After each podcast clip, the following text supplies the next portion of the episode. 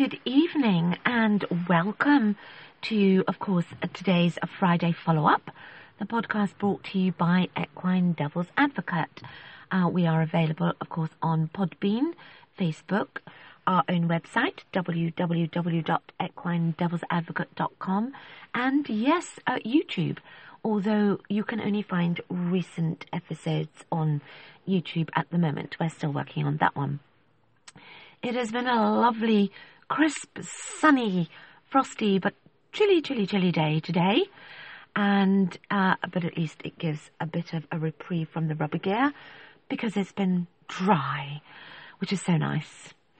Now, of course, today we are going to include some more follow up of the question that we left running, which was about thoroughbreds themselves as a as a breed.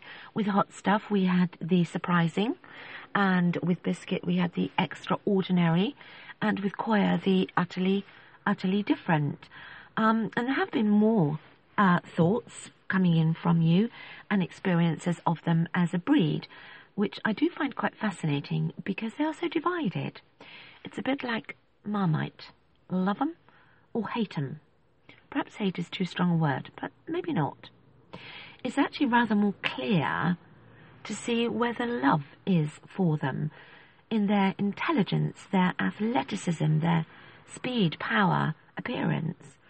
But what of the dislike? Where does that come from? What is it about thoroughbreds that is off putting to people?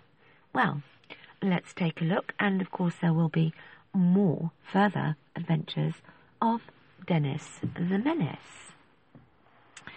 Now, the first one that I'm going to read to you is from somebody who said, I don't particularly like thoroughbreds as a personal horse to own, because although I only know a handful of people that have one, it seems to me they are always high maintenance, hard to look after. They always seem to be having issues with cuts or skin or weight loss in the winter, minor lamenesses from hoof problems. I would not be compelled to own one. I think they are more suited to the professional rider, not the amateur. Yes, 'tis true I have heard things like this said before. And here's another one along similar lines.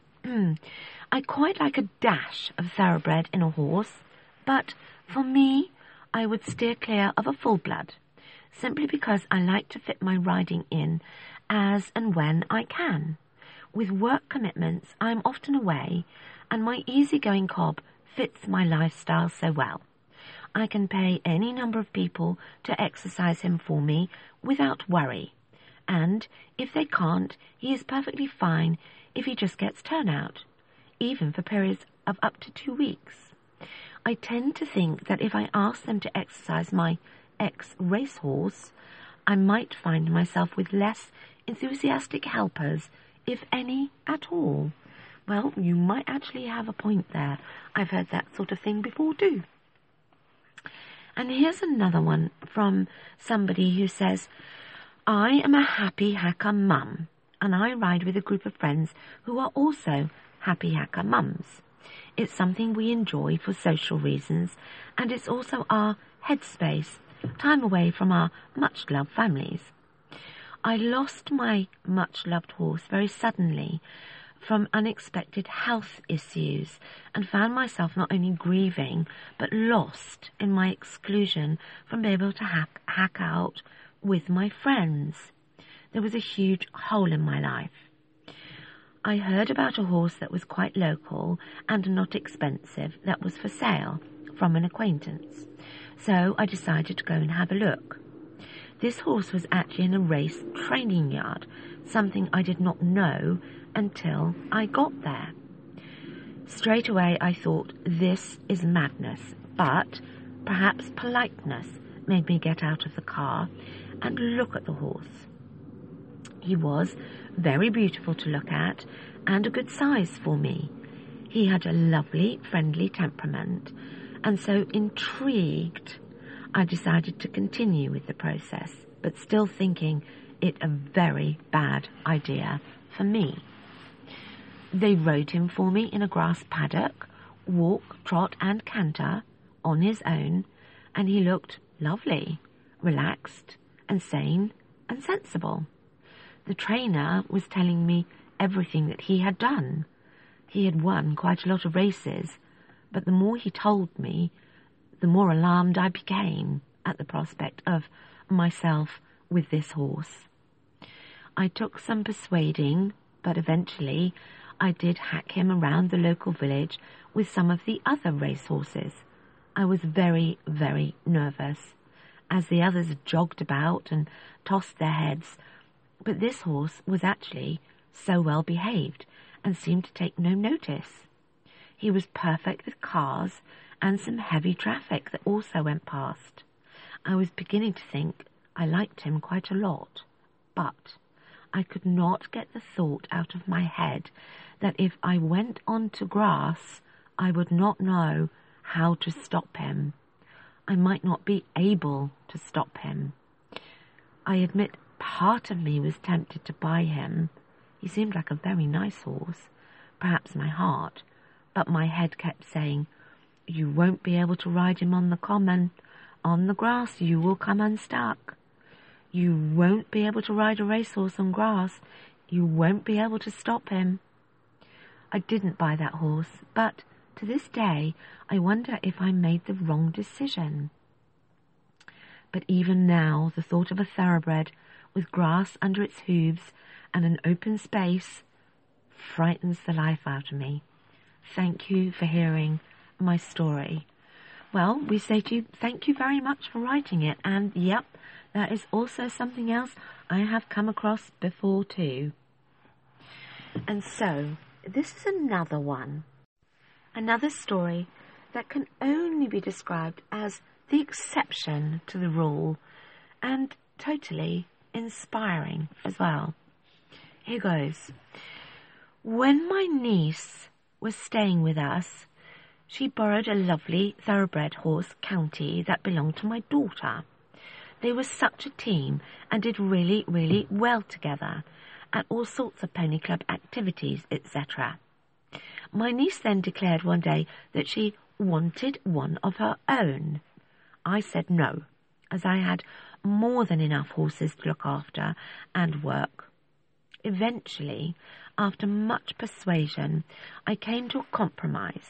That was, if she did all the work, looked after, and was solely responsible for this horse, then she could have one, and I would help her look and support her in all her endeavours. After putting the word around, a call came from the very same person that had found County. She said she had a horse that would be fantastic, much better even than County. I was sent a photograph. It was of her on this horse at the local hunt meet, drinking plum wine. So I thought, okay, perhaps I'll investigate further. What I did not know was that after that photograph had been taken, they had crashed through the first fence and were actually sent home for being dangerous and out of control. That information came out much later in the day. Anyway, it was arranged and she brought this thoroughbred to us and dropped him off, literally saying, bye, got to go. Handing him to me, she sped off. And I must say, he was awful. He tried to bite us, he tried to kick us. I couldn't lead him without him being forefoot in the air or rearing. So after a few days, I called her and said, No, we do not want him. She said, Oh, I can't come and get him. You'll have to take him to a friend of mine. Desperate to get him off my hands, I did just that. Only to have a call a few days later from that friend saying, Come and collect this horse right now. Feeling really bad for what might happen to the horse if I didn't, I actually did go and collect him. He was awful. Dangerous to ride. He couldn't walk in a straight line. He would suddenly veer to the right with his head stuck up in the air and crash into people, objects, anything. His legs blew up to the size of balloons and he couldn't touch his skin. I tried many times to rehome him and failed, for nobody wanted him. Nobody would touch him with a barge pole. Then I came to the conclusion it was a very stark choice. Either the bullet or do something. So I chose to do something. Steroids from the vet was all that was on offer from that field, which I thought would be disastrous given his temperament and his attitude. So I set about finding the best herbalist, homeopath, and riding training I could find. And I will say that shortly he will be 20 years old and I am in my 70s. And we have together worked our way up through the levels competing at dressage. And we are currently working on intermediate level dressage. We have competed in many competitions and we have many rosettes and several wins.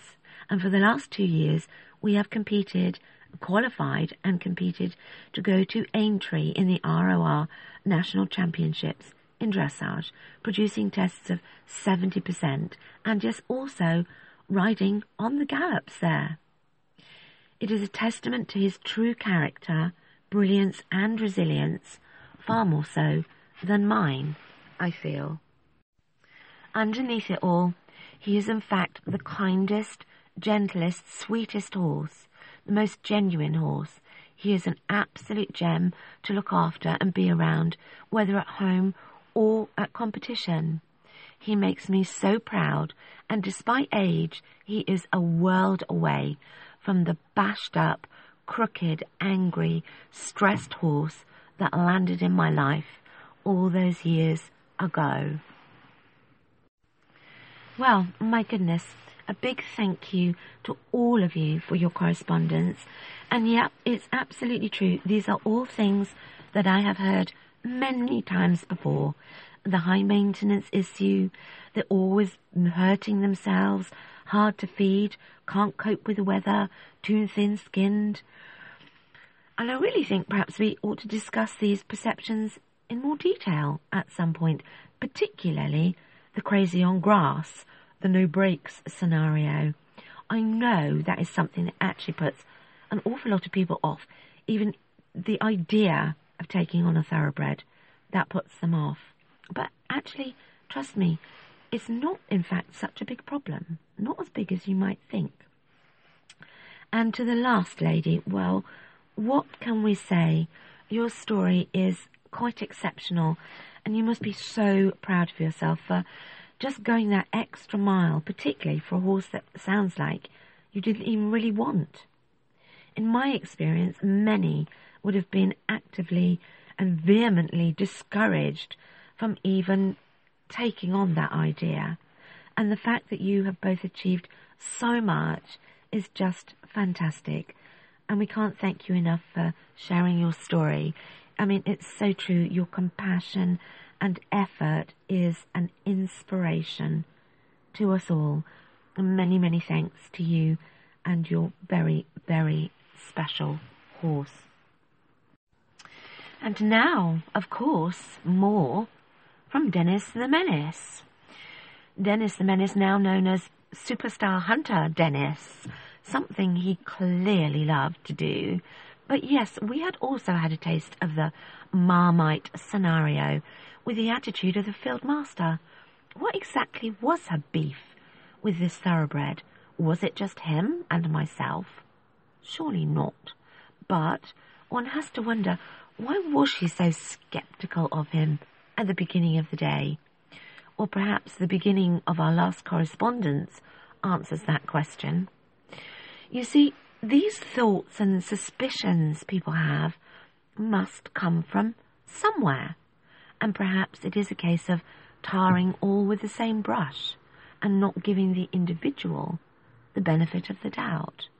I guess it all goes back to one's own personal experiences and perhaps allowing those experiences to colour the future. Time will tell. We will see. Now, Dennis, yes, he continued to entertain us with his tongue antics and it was always easier to get it poked out than to put it back somehow. But he also learnt another trick how to bash a person with a corn broom. Now, it's true, lots of horses will pick up a broom or a fork and waft it around a bit, but Dennis would actually whack us around the head with the sweeping end. Smack! His aim was extraordinary and quick, too. Sweeping near his stable became a great joke, especially if there was the opportunity to use an unsuspecting working pupil who was none the wiser. Dennis would wait, calm and still, and then grab the handle, snatch it from the hands, and then thwack right on the side of the head. It was so funny. Needless to say, after wrestling it back from him, out would come his tongue. And then the hunting. Oh, yes, there was more, more hunting. You see, to qualify, one was expected to go a minimum of five times, and properly, not just to appear at the meet and then disappear. And the pleasure of that hunting, hunting Dennis, it was mine, yes, all mine, and I have to say it was a pleasure too. He was just fabulous in every way. In fact, Dennis wowed the hunting field, so much so that one fine day the master actually said, You can come with me. Oh, right, better had then. I don't think one's actually allowed to say thanks but no thanks or why. I'm certain, in fact, it's probably quite an honour. And so we did. Gad off over the countryside with the master. Dennis was in fact much admired by the master. If I didn't need a horse with more bone and a bit more substance, I'd have that horse for myself, he would say. And after skipping deftly over some very tricky obstacles, he would say, Oh, that is a fine horse.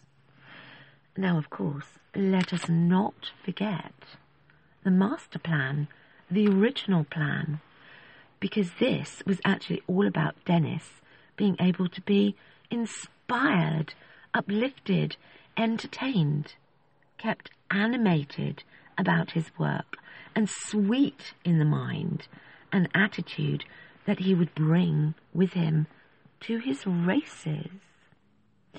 Well, sure enough, the time came. Race day for Dennis. He marched around the pre-parade ring, taking in all the sights with that same lofty, superior air that he always had about him. He looked the picture of health and fitness, and though he truly belonged there, this time a young, enthusiastic jockey was legged up. He immediately patted Dennis on the neck. Shrewd move, I thought, as I led them from the paddock out onto the course and let them go.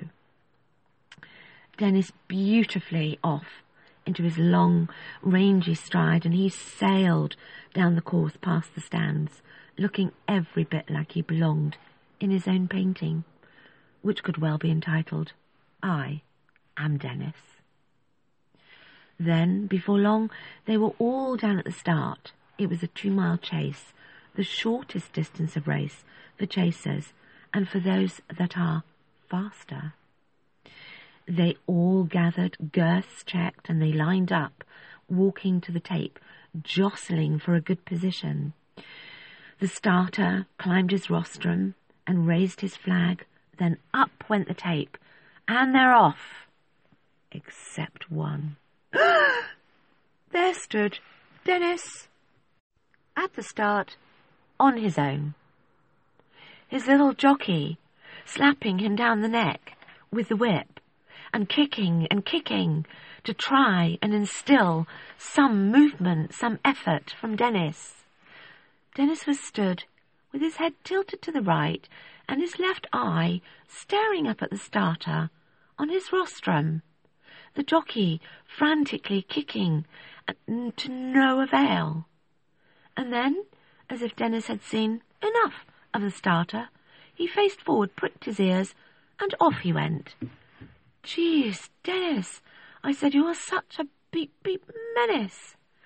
He was way behind the rest of the field, right out the back, and he sailed over the fences, one after another, in his own time, in his own leisurely gallop, but not the slightest bit bothered by the frantic urgings of his little jockey. Oh, dear God, Dennis, I said under my breath, you're going to end up having a lobotomy if you're not careful. But wait, perhaps you think, aha, he's going to do a Seabiscuit maneuver, sprout wings on his heels and fly, like Secretariat, start slow and then just gather more and more speed until he wings his way past the rest of the field, until he's way out in front. Well, no. He just sauntered the whole two miles at a sort of leisurely gallop, pinging the fences, although there were no test at all, and he finished plumb last, way behind the rest of the field, as he had started.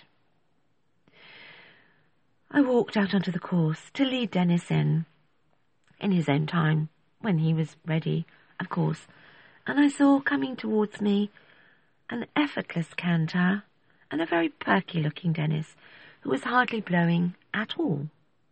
Sat aboard him one ashen faced, utterly breathless little jockey, probably thinking any dream of a career he had had just been totally annihilated forever by Dennis the Menace.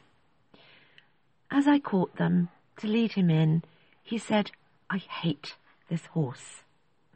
And I thought, Dennis, you are such a menace.